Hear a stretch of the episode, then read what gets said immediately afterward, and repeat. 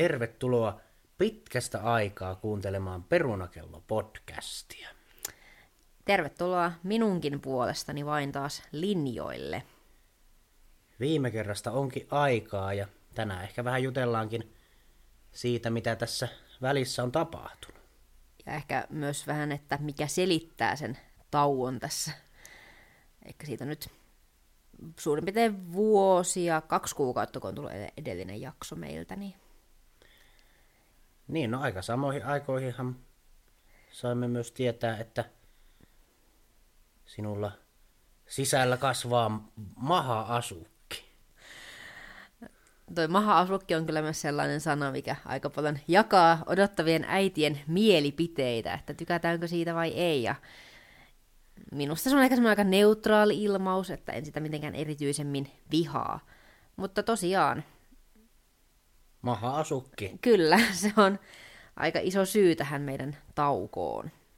Kyllä vain, eli jutellaan tänään vähän raskausvuodesta, eli meidän tästä vuodesta 2021 Kyllä, ja osittain 2020. juurikin näin. No, mennäänkö aiheeseen sitten tästä sen enempää löpisemättä? Kyllä, sen verran nyt pitää vielä löpistä, että, että tosiaan... Sanotaanko näin, että on vähän ruosteessa vielä Aa. tämä höpöttäminen. Mutta no niin, mennäänpähän, mennäänpähän aiheeseen. Eli ähm, no, mietitäänpäs aikaa ennen raskautta, niin mitäs ajatuksia meillä oli lapsen hankkimisesta silloin aikaisemmin, ennen kuin viivoja oli kaksi? Öö, no, mä en yhtään muista, että missä vaiheessa meidän parisuhdetta me ensimmäisen kerran edes puhuttiin lapsista. Varmaan joskus suihkussa. Suihku on meidän syvällisten keskusteluiden paikka. Uh, mutta kuitenkin lähinnä se, että suht pian kävi selväksi, se, että kumpikin nyt haluaa lapsia. Ei me nyt oltu silleen, että ruvetaan sitten tai silloin tai tällöin yrittämään tai näin. Että, sille, että niitä tulloo, jos on tullakseen.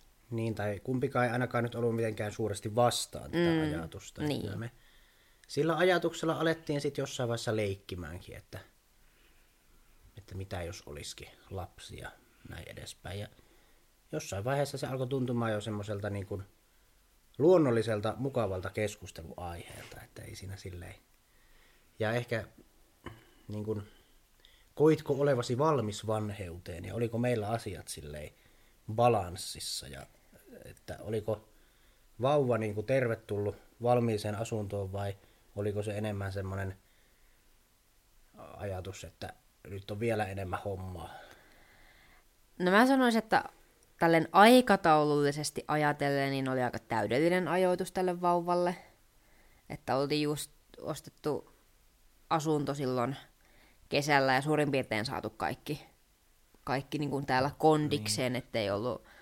Tavarat sisään. Niin, ja oli suurin piirtein paikallaankin kaikki, niin ja näin, ja unohdin jo muuten, mitä siinä kysymyksessä kysyi. Niin, no se oli ehkä vähän, olikohan toi vähän kaksimielinen mun kommenttikin tuossa välissä, mutta ei siitä sen enempää. Ää, niin, eli oltiinko valmiita? Oltiin me valmiita. Silleen, Mm, no tavallaan, niin. Ehkä se on sillä, että mä luulen, että kaikki vanhemmat on sillä, että onko ikinä semmoinen olo, että kun sä teet sen plussan, että joo, nyt on ihan, että olen täysin valmis tähän asiaan, että eiköhän kaikki mieti siinä ensimmäisenä, että, niin kuin, että mitähän tästä tulee ja miten hän tässä käy ja näin, mutta... Mutta perusasiat oli kunnossa, että oli tämä asunto ja Eli fasiliteetit oli niin fasi- sanotusti kunnossa. fasiliteetit kunnossa. Eli asunto oli ja työpaikka molemmilla ja, ja tuota niin, sillä tavalla kaikki, kaikki kondiksessa. Mm. Kyllä. Mutta henkisesti niin ei ehkä ihan... Sanotaan, että se, se ehkä kuitenkin helpotti henkisesti valmistautumistakin, kun ei ollut se, että jos oltaisiin asuttu vielä vaikka edellisessä asunnossa, mm. siinä vuokra-asunnossa, kaksikerroksinen rivaariasunto, jossa oli omat ongelmansa, niin, niin tota, kyllä se si- silloin, siellä olisi varmaan tuntunut vähän jotenkin vaikeammalta tämä ajatus. No joo, Mennäänpäs sitten ihan tähän oikein asiaan. Olihan tuokin nyt ehkä asiaa, mutta mennään seuraavaan asiaan. Eli tosiaan sitten silloin eräs ilta oli tunteikas hetki, kun kaksi viivaa ilmestyi mittariin. Onko muistoja tästä tapauksesta? Juu, kyllä mä muistan, että olin aika varma siitä, että sieltä kaksi viivaa tulee, kun... No, mä nyt puhun tässä ihan suoraan näistä kaikista raskausoireista ja muusta, mutta oli siis hyvin arat tissit niin sanotusti, ja sitä ei ole ikinä ennen ollut, niin sen melkein kyllä osasi arvata, että mistä monen johtuu. Ja tosiaan tein jo vajaa pari viikkoa ennen nyt tuota positiivista testiä, mikä, testi, mikä oli negatiivinen. Että mulla oli tosi, tosi aikaisin alkanut sitten ne oireet siitä. Ja sitten tosiaan kahden viikon päästä tuli kaksi plussaa ja Kaksi Y- viivaa. viivaa ja sitten y- yhdessä sitä siinä ihmettelimme ja minähän sitten kaivoin kuule videokamerankin esiin ja kerrottiin siinä heti kaikki sitten tämmöiset juuri sen hetkiset ajatukset kameralle ja se oli melko kiusallista ja tämä video on jossain meidän muistikorttien seassa tuolla Ehkä. kaapin, perillä, kaapin perällä ehkä. Toi, ehkä sitä joskus pitää sieltä oikein etsiä, mutta kyllähän meillä tässä vaikka on taukoa ollut podcastista, niin me ollaan hirveästi mietitty, meidän pitäisi listalla on ollut ensinnäkin tämä podcastin teko, mm. Kyllä. sen lisäksi, että ollut tämä raskausvuosi, niin ollut ehkä vähän semmoista aikaansaamattomuutta. Me haluttiin myös tehdä jonkinlaista videoa ja videoblogia ja jotain sellaista. Ehkä sen takia sitten kuvattiinkin nämä ensireaktiot, mutta se laatu nyt oli semmoista, että enpä tiedä, ehkä parempi pitää vaan kamera kiinni ja puhua mikki.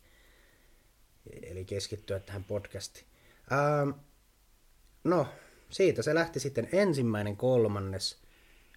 Mikäs päällimmäisenä on muistikuva tästä ensimmäisestä kolmannesta? Aika kauhea. Vaimolla oli aika huono olo. Kyllä. Voisi sanoa, että lähestulkoon koko joulukuu nyt ainakin meni enempi tai vähempi oksennellessa ja oli närästystä ja Nämä on kyllä lämpimiä muistoja myös minulle. Muistan täällä ämpärin kanssa ees taas menneen ja joulukinkut sain syödä yksin ja varmaan laatikotkin ja oikeastaan kaiken, kaiken mitä meiltä kaapista löytyi. Että eihän sulla oikein, eihän sulla oikein ruoka maistunut. juu ei, se oli kyllä ikävää, että pahimmat oireet osui just siihen joulun ajalle, kun ihan sama söikö sitä suklaata vai kinkkua tai perunalaatikkoa tai mitä tahansa muuta, niin ei sitten kyllä. Aika nopeasti se sieltä sitten ylös tuli. No ei mennä yksityiskohtiin tä- tässä asiassa sitten se enempää.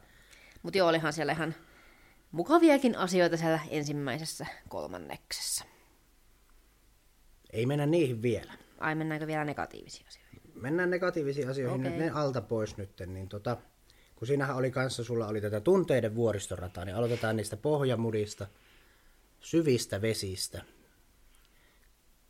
Kun ei siinä nyt mitään kauhean kummosta ärsykettä tarvinnut, että tuli itku silmään. Juu, ei, kyllä erittäin, erittäin herkkänä kyllä oli vaimo silloin ensimmäisen kolmanneksen aikana. Ei tarvinnut kuin Rottatuille elokuvaa katsoa, niin, tai mikä se on, Ratatouille taitaa olla se leffan nimi. Ei kun Rottatuille. Mm, joo, rotta, Niin. niin. rottatuille.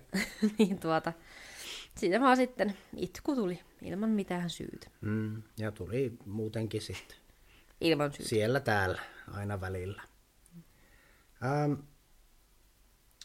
sittenhän oli pian aika mennä NP Ultraan, mistä sitten varmistimme tämän, että siellä on jotakin. Mm.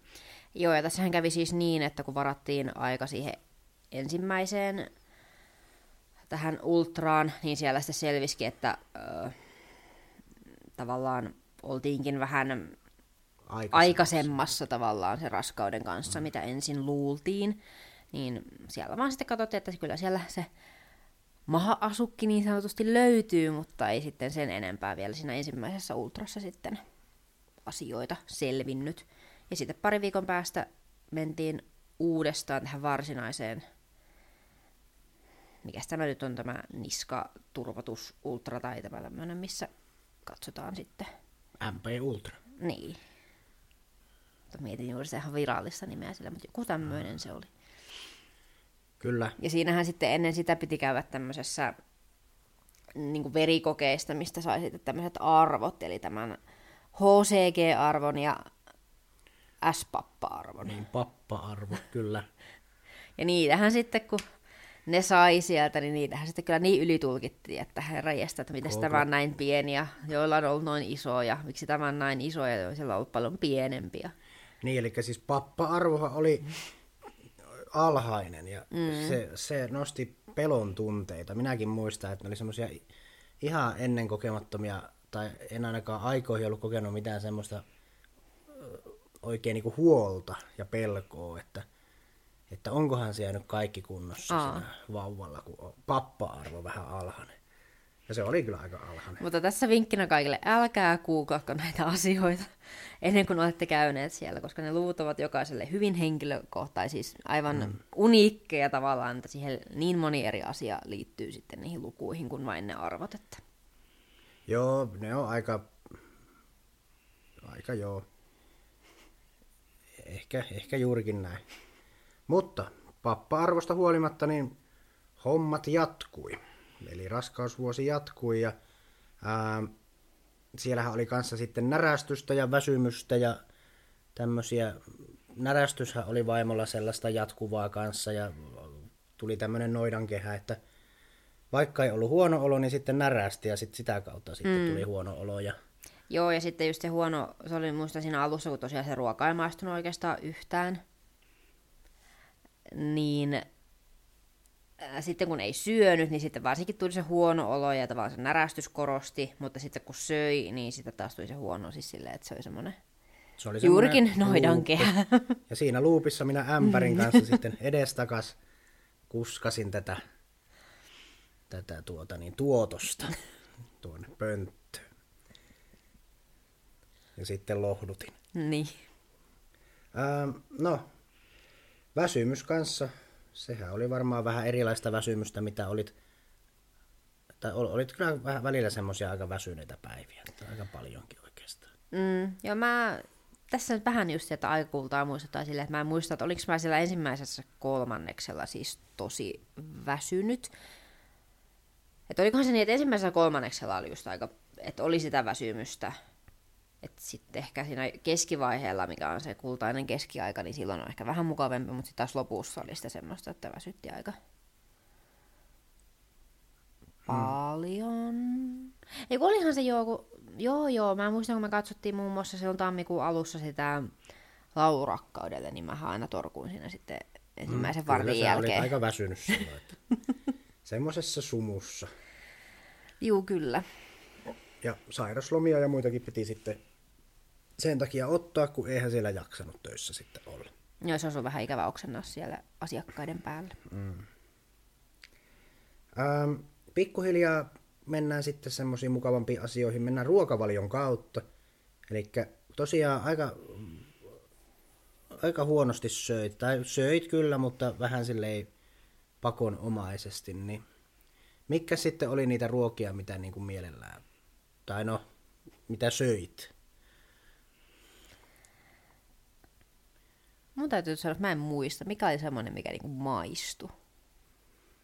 No musta tuntuu, että makaronilaatikkoa varmaan oli ehkä normaalia useammin. Mm, no joo, se, se oli Sekin ihan ok. vaihteli, että miten sen kanssa kävi, mutta se oli semmoinen, että sulla ei ainakaan siihen tullut mitään traumoja. joo, ja sitten niinku, Mut... Voimakkaat maut, niitä niinku piti mm. välttää. Et sen mä muistin, että niistä mitä niinku, enemmän oli tavallaan makua ruoassa, mm. niistä huonompi asia se tavallaan oli. Sitten kun kaikki rasvainen ruoka, nakit mm. ja ranskalaiset ja muut, niin ei pysynyt, ja se oli, ranskalaiset taisi olla niinku pahimmasta päästä. Joo, vaan siis sitten se tuotos äh, oli hyvin... Niin. Ja sitten kaikki mukava. keitot meni bannilistalle. Ähm, Ai niin, lohikeittoa kai tosiaan voinut syödä. Ja lohta itsessäänkin, niin aika vähän. Mm. Ja, ja se tavallaan se niin kuin, ehkä mä... maistu se lohi, mutta sitten voi vähän aikaa syönyt, niin sitten siitä tuli mm. semmoinen hyvin äklöolo. Sitten kaikki mahdollinen erikoinen ja kummallinen, niin ei, Et se oli oikeastaan makaronilaatikkoa, mitä me syötiin siinä yhdeksän kuukautta. Mutta kana oli kanssa toinen. Et mun mielestä kanariisiä nyt jonkin verran. Mm, joo, Sitä se oli ihan myös. Niillä, niillä mentiin, että ei siinä nyt hirveästi ollut muita, muita ruokia. Mm. Ja tokihan nyt on näitä raskaus- ja ruokarajoituksiakin, niin esimerkiksi se kylmä savolohi, mitä ei sitten saanut syödä, mikä oli kyllä myös tosi surullista. Niin sen lisäksi, mitä, että mikään ei maistunut ja sitten muita ei saanut syödä. niin. Ja sit, niin. Mutta lasagne ehkä kanssa syötiin, mutta se on vähän semmoinen makaronilaatikkoruoka. Mm. Joo, mutta oli semmoinen melko suppea menu. Ja mites ruoan määrä? Että oli, no, Joo, eihän sitä tosi pieniä annoksia pysty kyllä syömään kerralla. mm. niin su, siinähän oli se semmoinen juttu, että sulle ei saanut tulla nälkä. Mm. Koska Joo. siitä tuli se huono olo ja närästys. Ja samaan aikaan kun yritti syödä, niin aina oksens. Ja sen jälkeen piti syödä uudestaan, kun mm. muuten olisi tullut nälkä. Mm, kyllä, se oli semmoinen oravan pyörä kyllä silloin. Mm. Ja minä taas ämpärin kanssa taas siellä. Kyllä. No joko me ollaan suurin piirtein tämä ensimmäinen Joo. kolmanneksi käsitelty. Ensimmäinen kurja. myös suurin piirtein kelloajassakin menty, että ää, siitä, Mutta otetaan vielä summa summarum tämä tämmöinen, että oli sieltä kivojakin asioita. Eli se kiva asia, no okei, oli ehkä yksi. MP Ultrassa selvisi, että kaikki oli hyvin. Ainakin mitä siitä mm. niin kun pystyy niin se sanomaan. pappa, pappajuttu, niin se osoittautui turhaksi peloksi ja kaikki, kaikki näytti siinä vaiheessa hyvältä. Mm. Silti koko ajan kyllä jännitti hirveästi sitä, että tuleeko terve vauva vai ei. Mm. Uskoisin, että se on aika normaali Niin mäkin luulen. juttu. No, mutta tästähän päästään sitten toiseen kolmannekseen. Ehkä vähän semmoiseen helpompaa aikaa, mihinkä ää, meillä nyt liitty siihen aikaan vähän uudenlaiset oireet, ehkä siellä loppupäässä sitten, ja rakenne ultrassa käytiin ensimmäisen kerran, ja alettiin vähän hankintojakin tekemään, ja tämän tällaista. Ää, No rakenne ultra, mennäänkö suoraan siihen? Voidaan mennä suoraan siihen. Eli siinä nyt oltiin vähän helpompaa aikaa eletty, pahoinvointia oli vähemmän. Närästyshän sulla pysy. Sekin oli vähän vaihtelevaa, että välillä sit saattoi olla ehkä aikoja, ettei ihan niin kauheasti, ja sitten se ei ollut niin semmoista, um, miten sen sanois, sanotaanko nyt, että ihan pelkkä renniekin auttoi sitten, mitä pidemmällä raskaus meni, niin siihen närästykseen. Niin kuin silloin alkuvaiheessa piti olla omepratsolit sun muut tämmöiset kunnon, mm. kunnon jutut. Mutta tuota niin, rakenne ultrassa käytiin ja sehän oli jännää. Me ei tietty siinä vaiheessa vielä onko tyttö vai poika. Eikä varmaan kauhean moni mukaan tiedä ennen rakenne ultraa. Joo, en mä usko, että kukaan tietää. Niin. Niin, Paitsi ehkä siellä jossain syvällä sisimmässään. niin, kyllähän moni on sitä mieltä, että on niin varma, että se on tyttö tai poika. Ja... Ää, no ei tässä vaiheessa vielä paljasteta, kumpi mm. tuli. Niin kuin, näin me tehtiin myös kaikkien muiden osalta, että rakenneultran jälkeen niin ei, ei tajettu kertoa kuin ihan jollekin. No varmaan niin kuin äideille. Kerrottiinko he, heille? Tai siis Ei. ei, eikö me kysyttiin hei varmaan, että Niin. haluaako tietää näistä mm. ihan lähi, siis aivan tästä Joo, lähipiiristä. kyllä, eli joo, ä- äiteiltä kysyttiin, että, tai mummoilta, että Mm. haluaako tietää, kumpi tuli. Mm. Osa halusi ja osa ei. Osa halusi ja osa halusi vielä pysyä vähän jännityksessä. Se oli ihan hauska tapa. Niin kuin, ja sitten semmoinen julkinen suuri uutinen oli sitten muutaman parin kuukauden päästä. Sitten kun se tavallaan päästiin siitä kriittisestä alkuvaiheesta yli, että siinä oli ne suurimmat riskit raskaudessa ne kolme ensimmäistä kuukautta, kun se, mm. Mm, kyllä. niin silloin kolme ensimmäiseen kuukauteen ei nyt hirveästi huudeltu. Mm. työkaverit ehkä vähän alkoi arvailemaan, kun tuli niitä sairaslomia, mutta mm. kaikki oli hyvin. Siellä aina iloisena vastasin, kuinka kaikki on hyvin, kun ollaan monta viikkoa oltu kotona. Niin. Ähm, joo. Tota niin, rakenne ultrassahan kaikki oli siis kunnossa.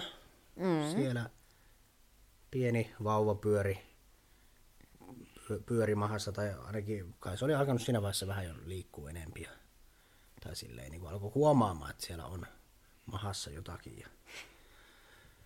Öö, sehän varmaan tuntukin sitten monella tavalla.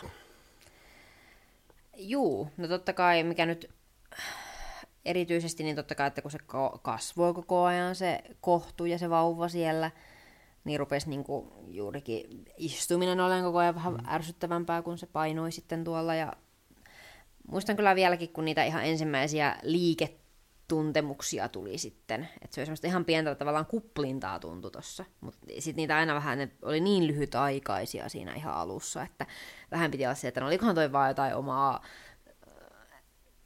suolen häiriö tai muuta, mutta kyllä se sitten varmaan niitä liikkeitä oli ja kyllähän ne sitten aika nopeasti rupesi rupes tuota sitten tuntumaan vähän paremmin ne liikkeet. Siitähän sitten alkoi tulla sellainen kiireen tunne, että nyt tarvii alkaa tekemään hankintoja. Kyllä. Ja mehän alettiin sitten toisen kolmanneksen aikana tekemään hankintoja. Ja, ja tuota niin, mitäs kaikkea me ostettiin siinä vaiheessa? Vähän mietittiin, että semmoiset suuremmat jutut ostettiin hyvissä ajoin silloin, kun sitä rahaa vähän oli, niin, niin tota, mitä me ostettiin? No mehän käytiin siis siellä Tampereen va- vauva-kaupassa tekemässä vähän tämmöistä niin kuin tiedustelua. Ja sitten oli se Johannan tar- vauvatalo. Niin, se oli, eikö se Kalevassa tai jossakin Joo, siellä? me ja... käytiin niissä kummassakin silloin samana päivänä. Mm.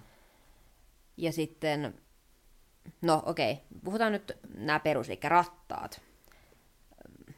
Mä nyt halusin semmoiset rattaat, että siinä on tosiaan samaan pakettiin pystyy laittamaan turvakaukalon kiinni, sitten tämän vaunukopan, että myös sitten nämä varsinaiset rattaat, tai tämän ratasosan.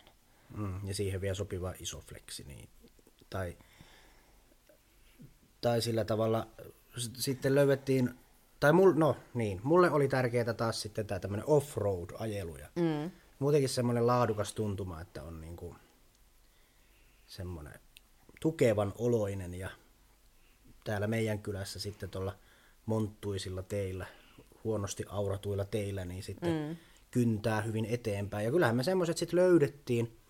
Ja vielä semmoisella mukavalla bonuksella, että isofleksi oli sellainen, että sitä ei tarvi välissä vaihtaa, kun mennään tästä juniori... Tai Mä nyt niin haluan vähän tarkentaa, että isofleksihan on vaan se tekniikan nimi tavallaan, että sehän on siis tämmöinen niin telakka, mikä se on, mikä laitetaan sinne autojen isofleksiin kiinni. No niin, se, se juuri. Tässä on tarkenneltu tarkenneltu kyllä puolisoa aika usein tässä vuoden aikana näissä asioissa. Mutta näin sitä minustakin pikkuhiljaa kouliintuu asiantuntija. Ää, telakka oli sellainen, että ää, sitten kun vauvavaiheesta siirrytään taaperovaiheeseen ja näin edespäin, niin ei tarvi vaihtaa välissä. Samalla, niin, telakka sama, pysyy samalla. Samalla kyllä. telakalla pystyy. Kun siellä aika, aika monet on sellaisia, missä telakka vaihtuu. Ää, hinta on varmaan loppujen lopuksi enempi, kun ostaa kaksi halvempaa telakkaa kuin yksi vähän kalliimpi. Mm. Ja, ja muutenkin se vaivan määrä siinä, että sitten kun ei tarvi moneen kertaan myyä tavaraa sitten eteenpäin. Näinpä. No joo, mutta sitten, mikä vaunut me löydettiin? Mehän otettiin nämä suomalaiset orauntot. Hmm, oraunto. Ja hyvin on rullannut.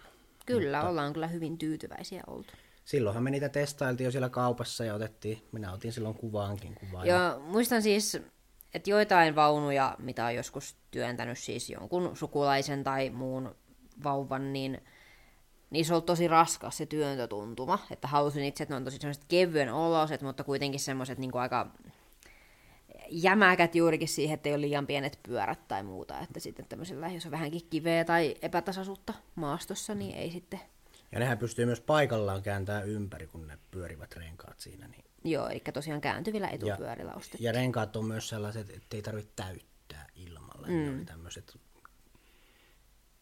miksi sitä nyt sanoo sitten, kumia tai jotakin sellaista. Joo, siis niin niillä on joku oma nimitys, mutta ei siis juurikin, että ei tosiaan Mutta ei kuitenkaan mitenkään kauheasti kolise.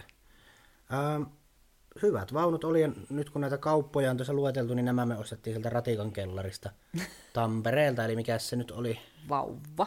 niin se oli se vauva justiin. Mm. Siellä, sieltä sitten kaupat tehtiin. Kyllä. Kyllähän ne aika arvokkaat vaunut on, että uskoisin, että moni tykkää ostaa käytettynä näitä juttuja, kun vähän ilma on lähtenyt hinnasta pois niin sanotusti. Mm. Mutta me taas ollaan oltu enempi sillä linjalla, että ostetaan laadukkaita uutena ja myydään ne, niin me jäädään häviölle vaan sen erotuksen verran. Et kyllä noita vaunusettejäkin tuolla netissä niin kuin, siitä joku kolmasosa hinnasta lähtee. Mm. Että ei se nyt sitten... Se on niin hyvä vaunu ollut, että puhutaan siitä sitten toisessa jaksossa vielä siitä, niin kuin, että Ja täytyy nyt sen verran sanoa, että kyllä toria ja muuta tuli katsottua kuitenkin näiden, näidenkin vaunujen, kun tiedettiin, että ne orauntut halutaan, mutta niitä tosiaan on erittäin huonosti saatavilla. mm, niin, Siis niin kuin, tavallaan second handina, niin Joo, kyllä, no, mutta summa summarum hal- halusimme hyviä juttuja, Laadu, laadukasta tavaraa. Ja sitten, mitäs muuta me vaunujen lisäksi ostettiin? no pinnasänky.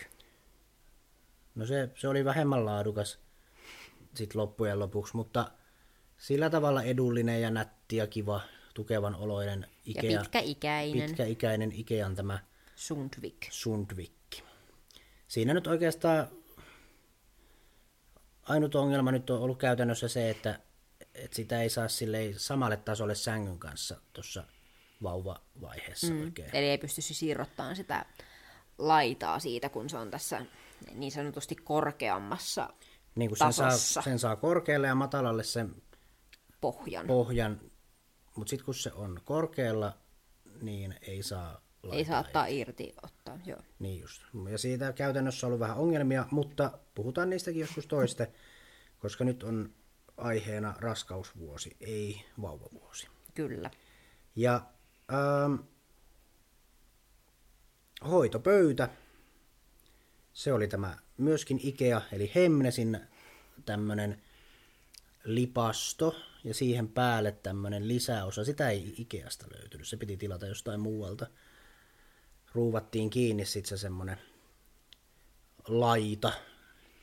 Tavallaan vähän niin kuin tämmönen, tavallaan se on vähän niin kuin ehkä hoitotaso, mm. mikä siihen laitettiin kiinni siihen päälle. Että sitten siihen saa laitettua sen hoito, tämän niin kuin, pehmustee. niin. Kyllä se on ollut hyvä. Mun mielestä aika hyvä. Ja sitten sen lisäksi ostettiin vielä toinenkin pehmuste, ihan semmonen puhallettava lörtsy tonne Ikeasta myöskin. Ikeasta, ja se meni sitten pesuhuoneeseen, kodinhoitohuoneeseen pesukoneen päälle. Kyllä. Ja lörtsykin on meillä kertaakaan puhallettu lisää ilmaa siihen. Mutta mennään siihenkin vasta vauvavuosijaksossa. Ähm, me ollaan kohta koko vauvavuosi käyty tässä läpi. Sama. Ähm, turvakaukalo, se oli siinä mukana sitten, se oli tätä, onko se Sypex? Joo, kyllä. Sypexkin oli aika arvokas, mutta aika hyvä. Ja sit se on ollut tosi kiva. Joo, ja yksi mikä siinä on ihan tosi loistava ominaisuus, että sen saa siis makuuasentoon, koska ihan vastasyntyneitähän ei saa pitää oikeastaan kun ihan lyhyitä aikoja silleen niin kuin istuma-asennossa, niin sen saa sitten laitettua makuulle. Toki ei autossa ajaessa, mutta sitten jos vaikka niissä ratasosaan adaptereiden kanssa laittaa kiinni, niin saa sitten makuuasentoon, niin pystyy sillä sitten rullailemaan. Niissä olikin pieni harjoittelu noissa adaptereissa ja vaunuissa. Ja... Muistatko, kun me laitettiin se telakka sinne autoon? Joo, kun ei, ei nyt ihan insinöörejä olla, vaikka suvussa heitäkin on, niin, niin tota, se on hyvä, että ollaan saatu kyllä apua tämmöisiä, puhutaan niistäkin vauvavuosijaksossa siitä näistä, minkälaista apua ollaan saatu, mutta joo, kyllähän siinä meni vähän niiden adapterien kanssa, kyllä tuntuu aina olevan joku osa jumissa ja pistettiin sähköpostia ja soiteltiin ohjeita sieltä vauvaliikkeestäkin, että mikä näissä nyt mättää, kun ei renkaat pyöri ja on kaiken maailman lukkoja ja ruuveja ja vipuja. Mutta no, harjoitus tekee mestarin näissä asioissa. Yksi semmoinen juttu tässä koronavuotena, mm, raskausajan vietto, niin siinähän ei päästy ollenkaan minkäänlaiseen tämmöiseen valmennusjuttuun neuvolaan. Niin, synnytysvalmennus. synnytysvalmennukseen, niin mitä ajatuksia tästä, että, että niin kuin, hyppäisikö tämä aihe vähän tälleen randomisti? Ehkä vähän hankinnoista mentiin synnytysvalmennukseen, mutta Joo, ei se no, varmaan... Siinä ne meidän hankinnat nyt oli, no vaatteitahan me saatiin. Joo, niitä, niitä ollaan sitten kyllä tälleen niin kuin käytetty mm. ostettu. Että Joo, on- ihan muutamia, mitä vaimo on halunnut sitten ostaa, niin ollaan mm. sitten uutena, mutta kyllähän tämä nyt vähän pitää uutenakin ostaa. Ja mulla on vinkki kaikille muille tämmöisille isille ja odottaville isille, että nyökytelkää vaan, kun niitä vaatteita ostet, ostelette. Ihan hienoja ovat. Ähm, mutta joo, nyt hypätään sitten tuonne valmennusjuttuihin. Eli tosiaan ei ollut mitään synnytysvalmennuksia, ei mitään tämmöistä ryhmätoimintaa. Mm. Ihan yksi ollaan saatu asian kanssa olla tietenkin äh, sukulaisia lukuun ottamatta ja ystäviä, mutta sille ei, ei ollut mitään kouluja. Mm. Joo, ja ehkä just se, että ei sitten ihan näitä muita paikkakuntalaisia tavallaan tavannut jo siinä odotusvaiheessa, että olisi tavallaan siinä vähän bondannut mm. heidän kanssaan, kun ei ollut tämmöistä valmennusta. Että siellähän toki nä- olisit sitten tavannut näitä muita ihan samassa tilanteessa olevia. Niin. Onneksi nyt muutama ystävä oli aika samassa tilanteessa Kyllä. ja aika samoihin aikoihin oli lasketut ajatkin. Meillähän laskettu aika muuten oli siinä vaiheessa. Sehän ei muuttunut missään vaiheessa matkaa sitten enää, mutta kuin ihan alussa. Joo, laskettu silloin kun... oli 21.7. Kyllä. Ihan vaan nyt tuli mieleen, että sanotaan nyt sekin.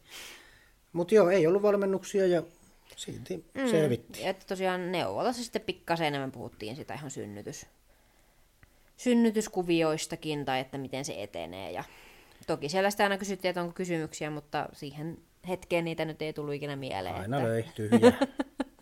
Ää, ja internet, mm. kyllä olemme selvinneet internetin avulla nyt aika pitkälti.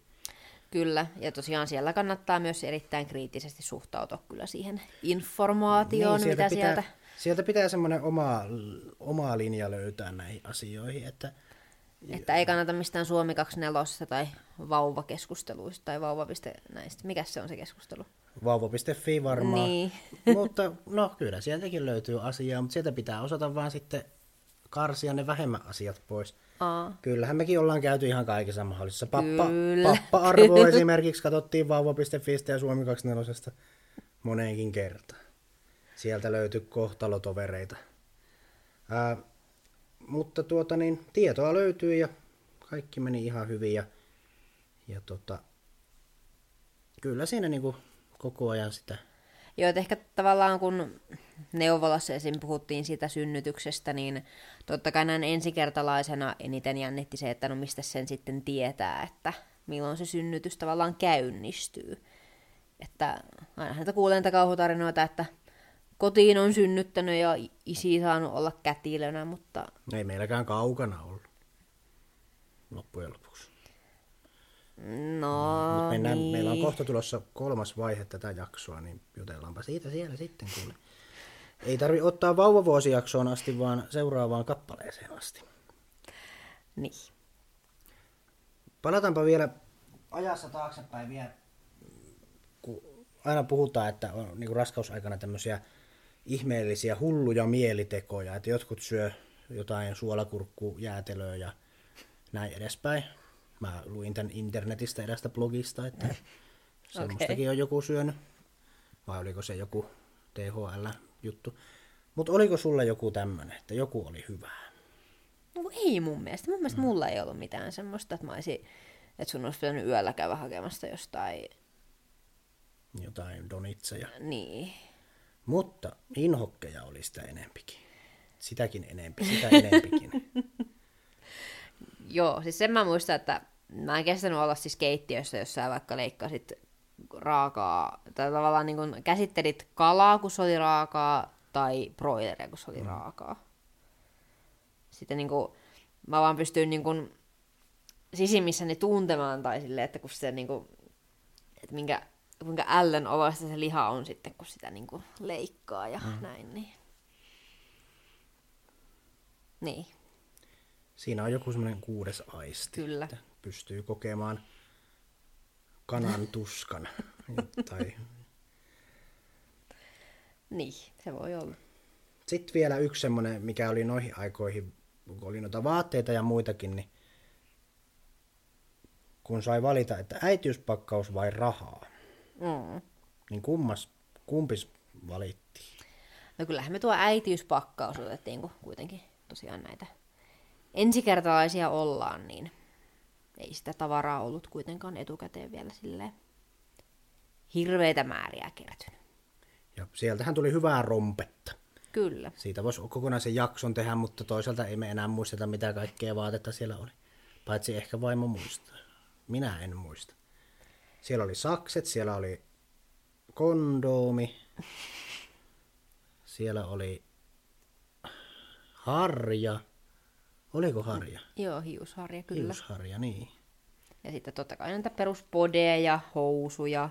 Sitten oli tämä toppahaalari, mistä saa myös pussin, ja sitä suosittelen kyllä erittäin lämpimästi, oikein kätevä. Ja tämmöistä kaikkea pientä. Pientä här... Kuumemittaria siellä ei ollut, mutta ilmeisesti se johtui myös koronasta, että ei, ole- eivät olleet saaneet siis toimitusta niin Kaikki on paljolle määrälle tavallaan, että olisi sitä pystynyt kaikkiin äitiyspakkauksiin sitä laittamaan. Ja sitten se laatikko, missä meidän... Taas mennään liikaa. Mennään Aina vauvavuoteen näissä. No joo, Sitä nyt tässä odotusajassa. pahvilaatikkokin oli siinä mukana, semmoinen Kyllä. hieno. Kolmas kolmannes, ja nyt tarvii vähän kirjaa, ja näin ei käynyt kolmannen kolmanneksen osalla. Meidän vauvahan ei kirinyt ollenkaan. Päinvastoin. Mutta pahoinvointi palasi, närästys palasi. Liitoskipuja oli. Oli raskas olla mahan kanssa. Maha alkoi kasvamaan. Mm. Ja, ja tuota niin, mitäs näistä ajatuksia? Nyt kun sitten se lepposa toinen kolmas oli, oli nyt eletty ja alkoi tämä raskas loppu. No että tossahan taas sitten syömisen suhteen tuli se, että ei vaan pystynyt ihan hirveästi syömään sen takia, että se oli jo niin ylhäällä se mahalaukku, että sit siitä tuli tavallaan vähän sitä huonoa oloa, jos söi liian täyteen sen maha. Että sille ruoka olisi ehkä niinku maistunut jollain tasolla paremmin kuin varsinkaan siellä ihan alussa, mutta sitten ei taas niinku, vähän niin kuin fyysisistä syistä pystynyt syömään ehkä niin paljon kuin olisi halunnut. Mutta sama ongelma, että piti tasaisesti syödä kyllä, ettei sitten se verensokerikaan pääse laskemaan liikaa. Ja... Että ilmeisesti äideillä sitten tämä verensokeri heittelee vähän enemmän raskausaikana, niin se kannattaa yrittää pitää melko tasaisena, niin sekin vähän näitä oloja vähentää sitten. Miten tämmöiset kiputilat ja muut ja liitoskivut sun muut, niin nehän siinä vähän paheni tietenkin. Kyllä. Liitoskivut oli kyllä erittäin ärsyttäviä. Että tavallaan se liikkeelle lähteminen, silloin se kaikista eniten siis tuntui. Ja toki nyt sitten oli päiviä, että jos kävi vaikka kävelyllä, niin kyllä se sitten koko, koko lenkin ajan oli tuntemusta siinä, mutta piti vaan sitten hissukseen mennä, niin kyllä sitä jotenkin sitten selvisi. Ja sitten päästäänkin jo sinne harjoitussupistuksiin. Tämä alkoi laskettu aikakin lähenemään koko ajan mm. uhkaavasti. Ja Ja mulla nyt ei oikeastaan tosi vähän oli siis harjoitussupistuksia, varsinaisia. Että enemmän mulla ne oireili vähän semmoisena minimaalisena menkkamaisena, niin kuin hiu- juilintana. Että ei ollut mitään semmoista niin kuin oikein kunnon supistuksia. Varsinkin nyt kun tietää, minkälainen se oikea supistus on. Niin. Miltä se sitten noin niin kuin yleensä tuntui, kun se vauva siellä potki ja mellesti ja, ja muutenkin se, että siellä koko ajan joku kasvoi. Tai Sanotaanko nyt kasvoi niin, sisällä. että Minkälaisia... ei sitä, eihän sitä kasvamista silleen tuntunut. Että totta kai sitten se vaan koko ajan tuli vähän tukalammaksi olo, kun tila, tila siellä väheni, niin miettii nyt, että kyllähän ne naisen sisuskalut menee aika uudis, uusille paikoille tuolla sitten silloin, kun se vauva tuolla enempi kasvaa, niin mutta se kuitenkin tapahtuu niin silleen pikkuhiljaa, ettei se nyt silleen päivässä yhtäkkiä auki 10 senttiä isompi tai muuta, että se silleen tasaisesti pikkuhiljaa kuitenkin kasvaa sieltä. Mutta siis mm, kyllähän ne tuntuu aika ikäviltä nämä vauvan potkut, mutta se riippuu ihan tosi paljon siitä, että miten, miten missä asennossa tavallaan se vauva oli siellä. Totta kai jos tonne virtsarakkoon päin vaikka potki, niin kyllähän se tuntui tosi inhottavalta, kun just oli käynyt vessassa ja sitten sinne piti mennä heti uudestaan. Kun... Mutta nämäkin oli varmaan mieluisampia tuntemuksia kuin se, että jos ei mitään. Mm, kyllä, että sehän siinä on, se on just tämä dilemma tässä asiassa, että tavallaan sehän on aina, jokainen potku on tavallaan erittäin iloinen asia, mutta sitten se kuitenkin tuntuu aika ikävältä aina välillä, kun Mm-hmm. Mulle ei onneksi tullut ollenkaan semmoisia niin varsinaisia kylkiluupotkuja, kylkiluihin kohdistuvia potkuja. Että oli sitten enempi tonne aleespäin. Ja niinkin paljon se vauva siellä räpiköi, että jossain vaiheessa alettiin epäillä, että olisi niin kuin tai siis peräeellä ne... synnytys. Mm, joo, tai siis itse asiassa neuvolassa tätä siis epäiltiin, kun siellä, siellä sitten kävi, niin heräsi epäilys, että onko perätilassa. Ja sitten siinä on se viimeinen lääkäri käynti, millähän raskausviikolla, onko se 30, 36, 35, en, en muista enää yhtään ulkoa tätä asiaa, niin sieltä sitten lääkäri laittoi lähetettä tonne oikein varsinaiseen sairaalaan, että käydään siellä katsomassa, että miten päin vauva sitten on. Ja kyllähän se siellä sitten kuitenkin ihan oikein päin onneksi oli, että ei tarvinnut mitään kääntö, kääntöyrityksiä tehdä. Ja siinä taas Google lauloi sitten, että miten tätä kääntö, kääntöyrityksiä ja muita, että siinäkin on mm. sitten ilmeisesti vähän monenlaista mielipidettä, että Siinä, vaihe, siinä vaiheessa oli henkisesti taas enemmän valmistauduttu semmoiseen keisarileikkausvaihtoehtoon. Joo, koska totta kai kun neuvolassa, niin sanottiin, mä olin ihan varma, että no se on siellä sitten silleen mm. väärinpäin, että sitten se mulla oli heti varma, että mä en halua siis alatiesynnytystä sitten, jos on perätilassa, varsinkaan ensikertalaisena. Että sitten se olisi kyllä ollut se sektio. Mm, niin se vauva olisi tullut sieltä ihan solmussa. Ja Joo, se olisi ollut vaimokin pikkasen, ihan solmussa. Pikkasen riskialttiimpaa mm. sitten kuitenkin niin päin se. Tiedän kyllä myös, että moni on synnyttänyt alateitse perätilassa ja erittäin hyvin on mennyt, mutta itse en ehkä olisi ollut valmis, valmis siihen. No se oli turhaa, turhaa ressailua, koska kyllä se vauva siellä oli ihan mm. niin kuin piti. Se oli oikeastaan, voisiko sanoa, että tähän asti oli kaikki mennyt niin kuin piti. Mm. Kaikki oli mennyt tosi hyvin ja, ja tota, oireilua lukuun ottamatta. Mutta mm. sekin kuuluu asiaan, kun se elimistö siinä alkaa jotenkin muuttumaan.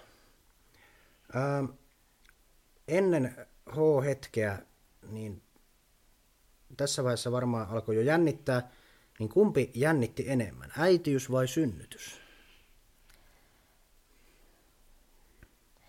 Täytyy, mä nyt ehkä tässä peilaan vähän sitä koko raskausaikaa, mutta ehkä siellä alussa enempi jotenkin mietti niitä,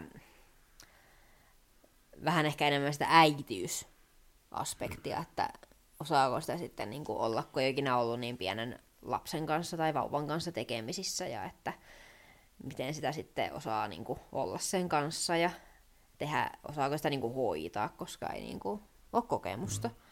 Et sitten tavallaan mitä lähemmäksi synnytys tuli, niin sitten ehkä rupesi vähän enemmän miettimään sitä, että niin tosiaan pitää tätä jotenkin uloskin saada sitten jossain kohtaa, niin että mitenkäs se sitten käy. Mutta mulla ei, ei kyllä hirveitä semmoisia synnytyspelkoja ollut missään kohtaa.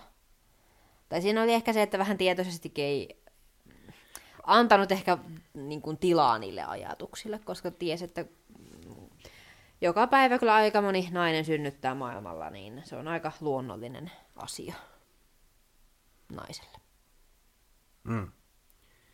Ja, ja tuota niin, no toi vähän vastaava ehkä siihen vanhemmu, vanhemmuusajatteluun, että kun miettii, että onko hyvä, miten se vanhemmuus sitten sujuu, mm. että onko hyvä vanhempi, niin varmaan siinäkin voisi ajatella, vaikka se on ehkä vähän ikävästi sanottu, niin, niin tuota, kyllähän sitä maailmaan mahtuu, jos jonkinmoista vanhempaa. ei, ei, me, ei, ei me nyt varmaan ole ne huonoimmat. Et kyllä, niin. kyllä sitä on lapset selvinnyt kyllä kaikenlaisesta. Ähm, mutta joo, viimeinen kysymys ennen H-hetkeä, niin tässä vaiheessa kun siellä se eräs oli ämpäreitä kantanut ees taas ja syönyt makaronilaatikkoa yhdeksän kuukautta vertaistueksi, niin oliko, oliko puolisosta mitään apua vai oliko hän vain edessä? Niin kuin, tarkoitatko niin kuin koko raskausaikaa vai? No ihan miten haluat sen haluat sen, nyt ei ole vielä synnytyssalissa, niin, Joo. niin jo, se on sitten, Sitä mä ajattelin. siihen nyt ei varmaan ollut kauheasti apua. No, y- yritys oli kovaa sielläkin. No kyllähän, kyllähän aviomiehestä oli paljon apua siinä odotusaikana, kun äiti ei, tai tule- tuleva äiti ei oikein pystynyt keittiöön kauheasti menemään, niin Mm, meillä on tämmöinen työjako ollutkin tämmöinen, että ehkä minä olen pitänyt me- meidät hengissä ja vaimo on pitänyt vauvan hengissä. kyllä. Se on ollut ihan toimiva. Ja sitten, sitten semmoinen yleissiisteys koittanut pitää, että semmoinen, semmoinen jonkinlainen. Mm. Mutta kaikille raskausvuoden eläjille, niin ei- nyt kannata mun mielestä liikaa ressata sitä siisteyttä, mutta semmoinen perussiisteys kyllä, koska jo- jos nyt on tiskivuoret ja kauheat rähmät siellä sun täällä, niin ei se ole sitten kauhean mukavaa vauvaa tuoda semmoiseen asuntoon. Mm. Ja tässä nyt täytyy sanoa, että saatiin myös kyllä apuakin sitten tähän siivouspuoleen. Niin sitten kun tämmöiset oikein suursiivoukset ja lattian siivoukset ja tämmöiset, niin Mattojen pesua ja kyllä muuta. sa- niin... saimme apua. Anoppi täällä kävi vähän auttamassa, niin kiitoksia mm. hänelle vielä näin jälkeenpäinkin.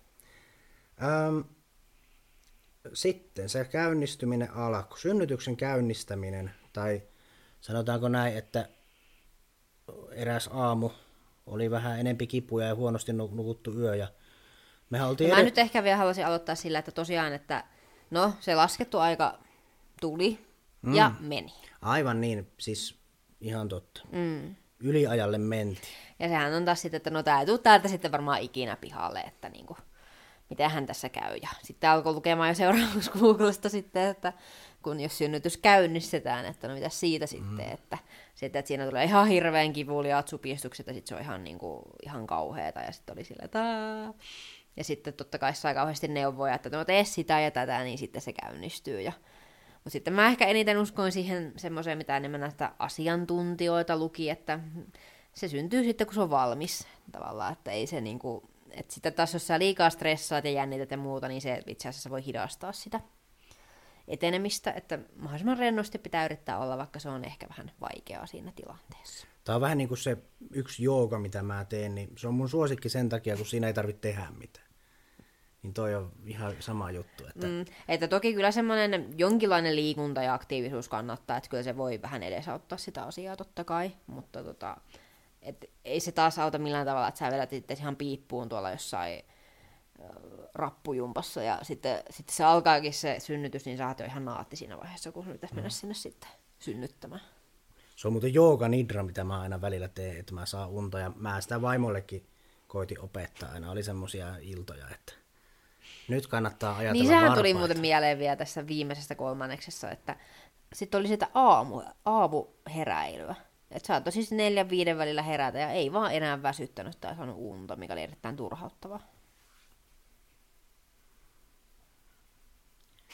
Ja niin, siitä lähtien emme ole nukkuneet. ähm, Niin. no, nyt päästään kuitenkin siihen aamuun. 27.7. Aloitetaanko ensin se 26. päivä? No 26. päivä, joo. Aloitetaanpa siitä.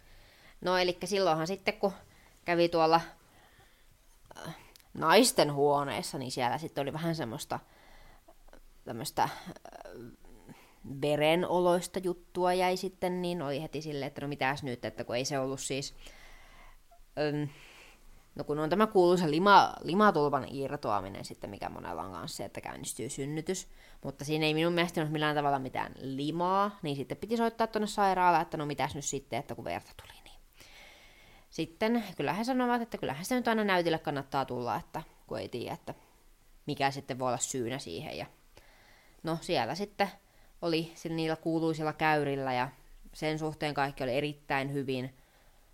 Ja tota, sitten pikkasen siinä matka-aikana oli jo semmoista, että ei oikein noita vauvan liikkeitä ollut tuntenut, niin sitten sen takia käytiin myös sitten vielä päivystävällä lääkärillä, että hän ultras Niin ja tässä tähän väliin ne kuuluisat käyrät, niin siis sydänkäyriä siellä luettiin. Joo, kyllä. Vauvan, vauvan sydänkäyriä.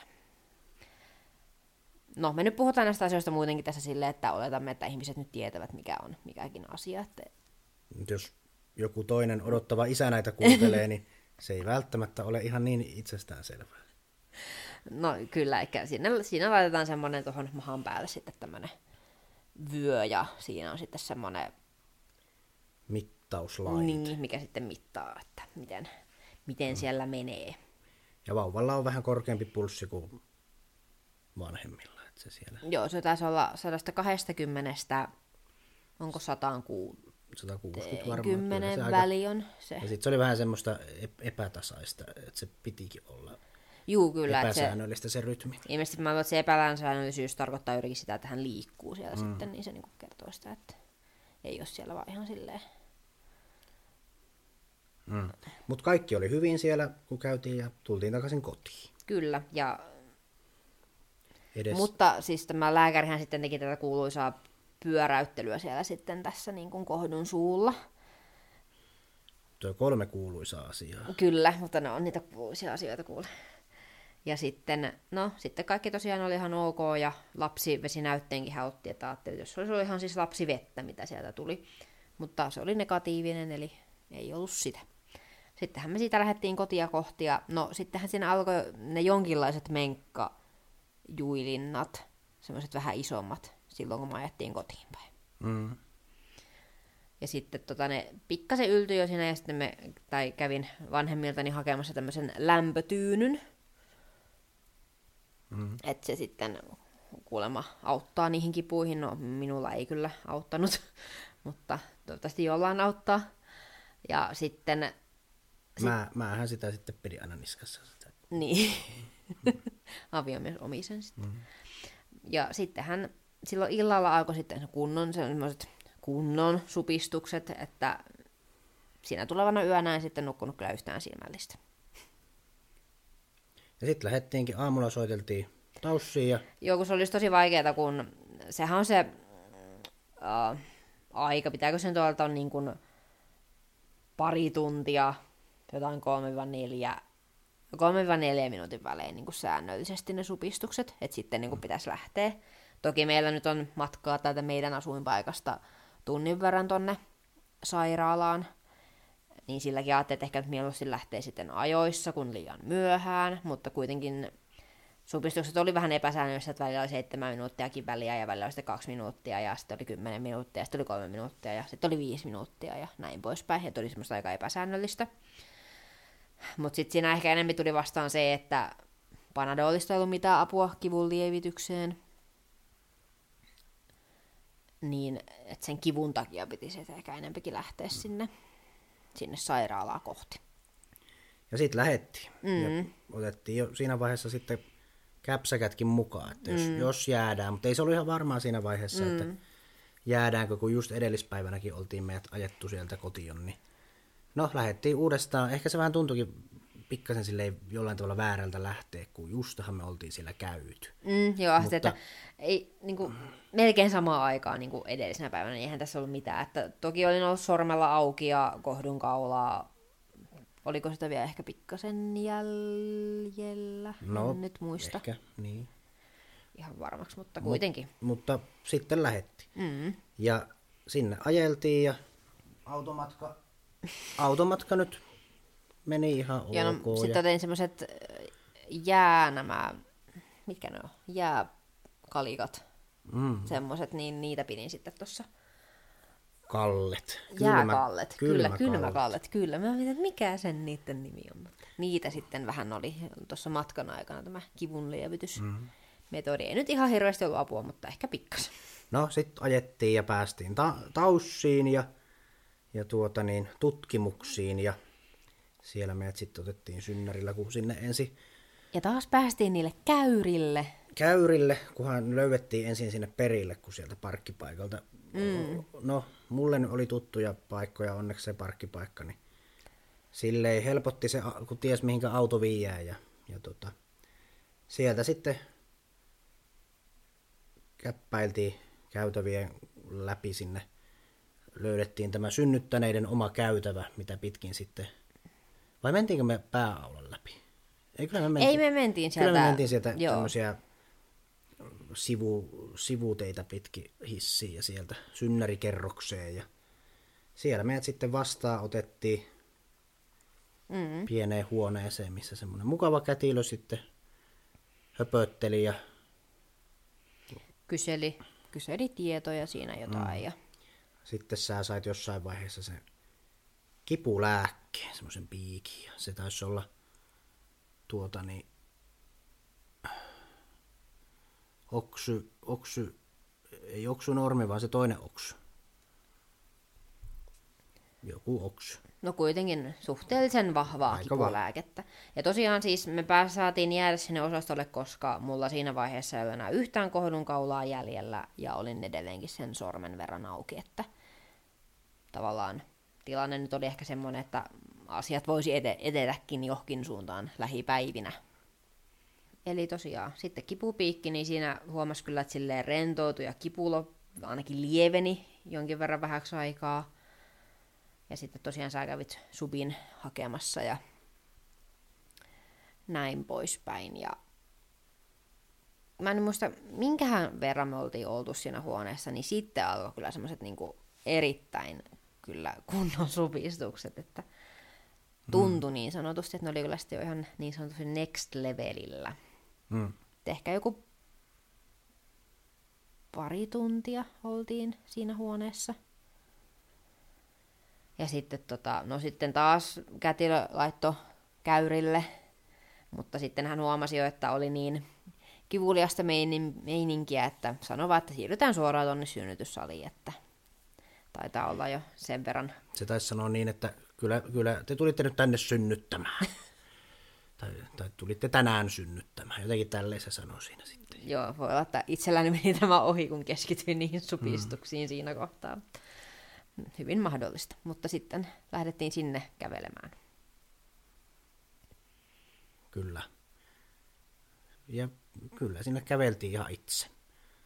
Kyllä. Ei ollut mitään pyörätuoleja. Ja sitten sä siellä synnytys, Vaikeroin. synnytyshuoneessa vaikeroit jonkin aikaa ja minä olin siellä takanurkassa ja mulle tuotiin ruokaa ja sitten mä siinä söin ja katselin kun vaimo vaikeroi. niin. Nautiskelin siinä Marja Kiisseliä ja jotakin kalaa, mitähän se nyt olikaan. Ja jotenkin No hyvä, että musta maistui. tuntui, tuntui, tuntui tosi väärältä siellä nurkassa nyhjöttää. Ja sitten tulikin se semmoinen ihan oikeasti vähän avuuton olo, että ei tässä kyllä nyt oikein, oikein nyt musta tätä apua ollut. Sitten se alkoi se actioni, eli sinne tuli kätilö ja alkoi sitten tämä, Mm. No siis min- hän, hän katsoi totta kai, että paljon mä siinä vaiheessa oli auki. No mä olin jo kuusi senttiä auki, eli oli niin kuin jossain kolmessa tunnissa oli tosiaan kuusi senttiä auennut, ja se on tosi paljon kyllä ensikertalaisella ja tosi nopeata tahtia. Ja tota, tota. sitten kyseli totta kai näistä kivunlievitysasioista. Ja mulla oli tosiaan siinä alkuvaiheessa laitettiin se TENS-laite selkään, mikä jotain se oli ihan, joo, se oli ihan hauska, mutta mulla oli vähän enempi tuolla vatsan puolella ne supistukset. Et sit se auttaa varmaan enemmän, jos ne supistukset tuntuu tuolla tavallaan selässä. Niin sit sitä ehkä olisi vielä enemmän ollut apua, mutta se oli ihan hauska ja pikkasen auttoi. Mutta sitten kun alkoi kyllä ne kovemmat supistukset, niin ei siitä sitten ollut kyllä enää yhtään apua. Mutta niin, tosiaan oli 6 senttiä auki ja sitten oli erittäin, siis erittäin kivuliaat supistukset tosiaan synnytyssalissa. Ja sitten hän totta kai soitti tämän anestesia, ei anestesia, ei vaan onko se anestesia? Mm, joo. Anestesialääkärin sitten tähän, kun tosiaan halusin epiduraalin ottaa sitten. Ja se oli kyllä, muistan, että se oli erittäin pitkä aika odottaa, että tämä lääkäri sinne tuli sitten sen antamaan, vaikka ei siinä oikeasti mennyt varmaan kuin 15 minuuttia, että hän sinne saapui, mutta Kätilö siinä taisi jotain hyräillä ja keräili vaan tavaroita siihen. joo, ja teki Ympärille. valmisteluita sitten siihen Silleen aika rauhallisesti, että mm. ei, kun me oltiin ihan paniikissa, niin, tai se, semmoisessa vähän ehkä, eh, niin kuin, Mä muistan me, vaan, meillä mä... se meni enemmän tunteisiin kuin sillä kätilöllä se touhu. No se on varmaan ehkä toisaalta kuuluu vähän ammattiinkin, että ei Mm. hän nyt voi ehkä olla ihan äh, tavallaan kauhuissaan jokaisen Mm. asiakkaansa puolesta. Joo, kyllä, kyllä. Juuri näin. Mutta sitten se tuli se anestesialääkäri ja Mm.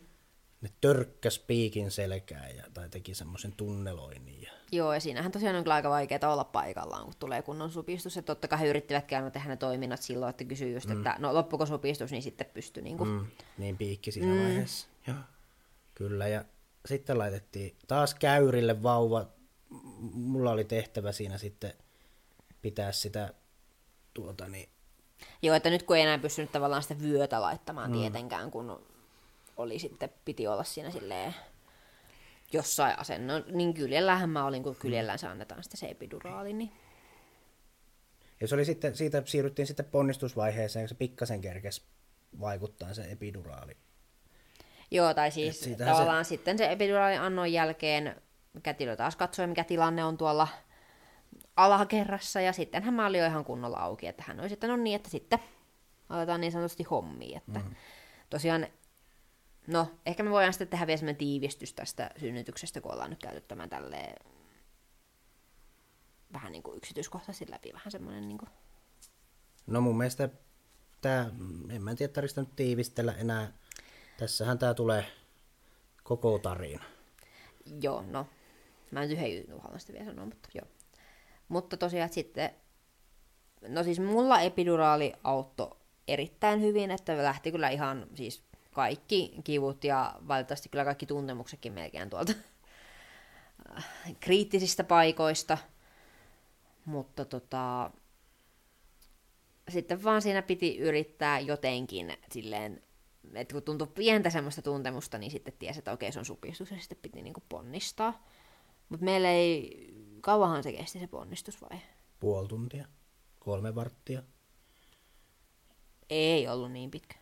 20 minuuttia. Varmaan just joku 20 minuuttia. 8, 18 minuuttia tuossa on se virallinen siinä dokumentissa. Mm. Joo, 18 minuuttia. No niin, näin se tuli tälleen brainstormaamalla 18, tuota, mm. kun arvailin eli, ensin vähän sinne tänne. Eli taas erittäin nopea ensikertalaiselle, mutta sitten siinä ponnisteltiin ja ilmeisesti kerran se pää kävi jo sieltä pilkistämässä, mutta sitten se työntö tavallaan loppui siihen ja sitten kätilö sanoikin, että sitten ihan kunnolla vaan niin kauan kuin vaan jaksaa ponnistaa, niin ponnistaa sitten putkeen. Ja... Sitten ne vähän leikkas lisää tilaa. Ja... Joo, tosiaan tämä välivihan leikkasi. Ja... ja minä pidin sitä laitetta mahalla, että kuulee sykkeet ja välillä se syke katosi, mutta se, se ei ollut onneksi niin kuin vakavaa, että se oli vain se laite, mikä ei löytänyt, mutta oli se kyllä melko melko kuumottavaa niin kuin yrittää siinä etsiä sitä sykettä, kun se oli niin kuin se ääni, mitä halusin kuulla koko ajan, että se syke siellä Aa. kuuluu. Ja ne kaikki piippaukset, mitä ne piti ne laitteet, niin...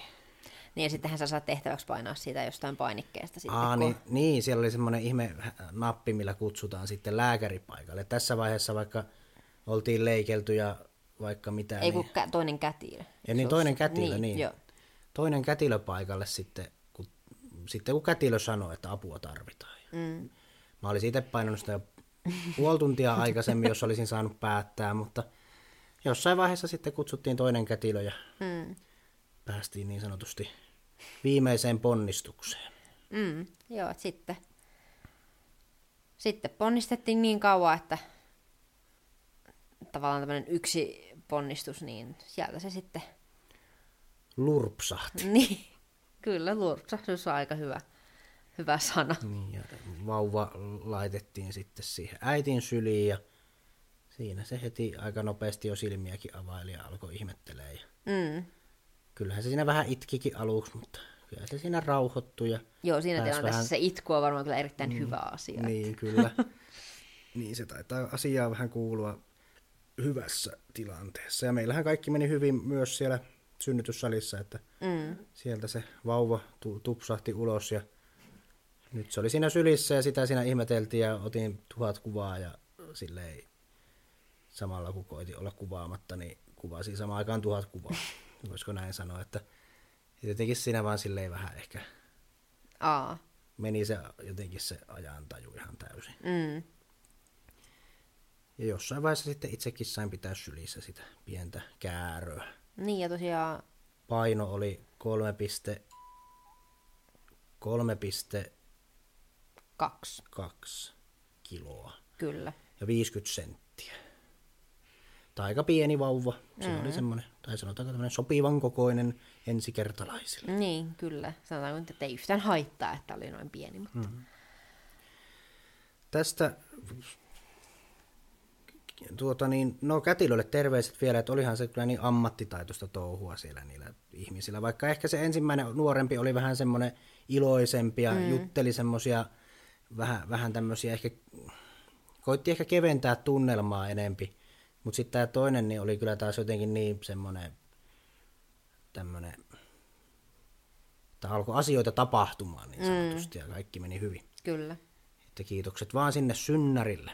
Ja ää, joku sulla oli vielä siihen raskauteen liittyen, siis tuohon ponnistukseen liittyvä joku, minkä sä halusit tiivistää, tai mikä se oli? No siis lähinnä vaan se, että erittäin nopeasti siis meni se mm. synnytys sitten, kun se oikeasti siis kunnolla lähti. Et ihan siis muutaman tunninhan se niinku kesti. Mm. Niin no se oli se, kun lähdettiin yksi uneton yö, sitten ajettiin taussiin ja muutama Ja siis tunti. sitten siellä taussissa Se oli puoli se kuusi illalla, iltapäivällä, kun syntyi. kymmentä vaille kuusi. Kymmentä vaille kuusi. Mm. Niin. Niin, että siinä, no siis voisi sanoa, että oikein kovat supistukset, niin muutaman tunnin oli siis mm. vaan. Että sitten oli vauva jo maailmassa, mm. niin se on kyllä... Et silleen helpolla päästiin, Mm. vaikka ei sekään Ja muuten- helppoa, mutta semmoista luonnollista. Mm. Ja sitten onneksi se epiduraali tosiaan auttoi mulla erittäin hyvin. Tavallaan se ponnistusvaihe olisi ehkä mennyt vieläkin nopeammin, jos olisi ollut semmoinen, että olisi vähän ollut enemmän tuntemusta niistä mm-hmm. supistuksista. Että se vähän, kun se niin juuri ennen sitä varsinaista H-hetkeä tuli se epiduraali, niin se sitten vähän... Ja sehän oli tosiaan aika, aika hilkulle meni, että epiduraali kerkesi mm. vaikuttamaan. Kyllä. Ja just ja just. Niin ja tosiaan tyttöhän meille sitten sieltä Niin tuli. tupsahti. Kyllä vaan. Ehkä me vähän salaa oltiin tyttöä toivottu, Mm, mutta ei se poikakaan olisi haitannut, mutta kyllä se silloin rakenneultrassa jo selväksi kävi, että tyttöhän siellä on. mm. Aviomies vielä varmisti, että varmasti tyttö on. Ja siitä lähti sitten meidän ensimmäiset vuorokaudet vauvan kanssa ja Mm. siellä oltiin potilashotellissa ja vauvavuotta aloiteltiin ja ehkä niin kuin jotenkin tuntuu, että se ajoitus oli tosiaan mm, vähintäänkin mielenkiintoinen vauvavuodelle. Korona-aikoja eletään, että ei tässä niin kuin kuitenkaan oltaisi mihinkään hirveille ulkomaanreissuille päästy. Aa, Että- totta. Ja tuota niin, mehän katteltiin siellä hotellissa olympialaisia, Kyllä. Tokio olympialaisia melko väsyneenä, mutta silti se oli hyvä, hyvä tapa viettää niin kuin ne päivät katsella urheilua. Ja sitten on hauskaa, että on vielä toiset olympialaiset tulossa. Talviolympialaiset osuu samalle vuodelle, että vauvavuosi on kyllä aika urheilujuhlaa. Joo, joo, varmaan kyllä. Mitä nyt ehkä vähän Niin. varjostaa nämä koronajutut, mutta kuitenkin. Mm. Ja Joo, no olisiko nyt suurin piirtein siinä, että Niin, jutellaan enempi näistä kaikista, mitä sitten tapahtui asioista. Mun mielestä ihan kiva jakson aihe voisi olla se ensimmäinen puoli vuotta. mm, Nythän vauva on jo viisi kuukautta vähän reilu, että mm, ja tuota, ollaan siitä alusta selvitty ja nyt jaksaa taas podcastejakin miettiä. Mm. että tosiaan varoituksen sana, että nyt voi vähän tämmöisiä vauva-aiheisia jaksoja tässä sitten tulevaisuudessa kyllä muutenkin mm. tulossa, mutta seuraava jakso nyt voisi olla ehkä sitten jostain. No se voi olla Stardew Valley tai shakki tai mm. jotain tämmöistä, mitä ollaan tässä vauvavuotena harrastettu. Mm. Vauvavuoden harrastukset. Mitä voi harrastaa vauvavuotena?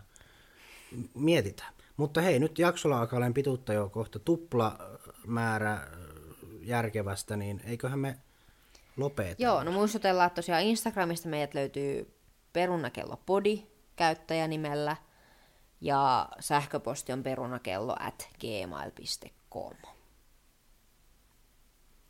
Mutta eipä muuta kuin seuraavan kertaan ja toivotaan, että se on pikemmin kuin myöhemmin. Juurikin näin. Heipä hei. Moi moi!